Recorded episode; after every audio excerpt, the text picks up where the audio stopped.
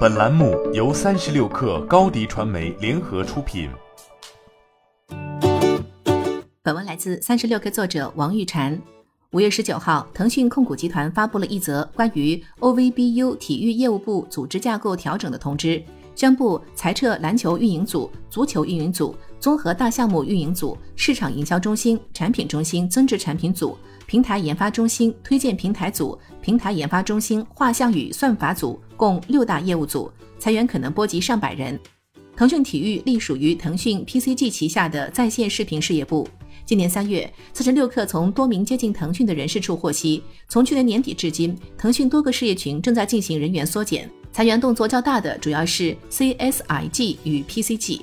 根据当时在脉脉流传的说法，腾讯此轮裁员的比例将会高达百分之三十。不过，据三十六氪今年三月从多位员工处了解，腾讯的整体裁员比例不会如此之高。目前正处于腾讯的业绩低谷期，降本增效的必要性被大大提高。五月十八号，腾讯控股发布了二零二二年一季度财报，第一季度腾讯实现收入一千三百五十四点七亿元，同比持平；经调整净利润两百五十五点五亿元，同比下降百分之二十三，实现连续三个季度净利润下滑。董事会主席兼首席执行官马化腾也在财报发布后表达了对控股费用支出的关切。在具有挑战性的2022年第一季期间，我们实施了成本控制措施，并调整了部分非核心业务，有助我们在未来实现更优化的成本结构。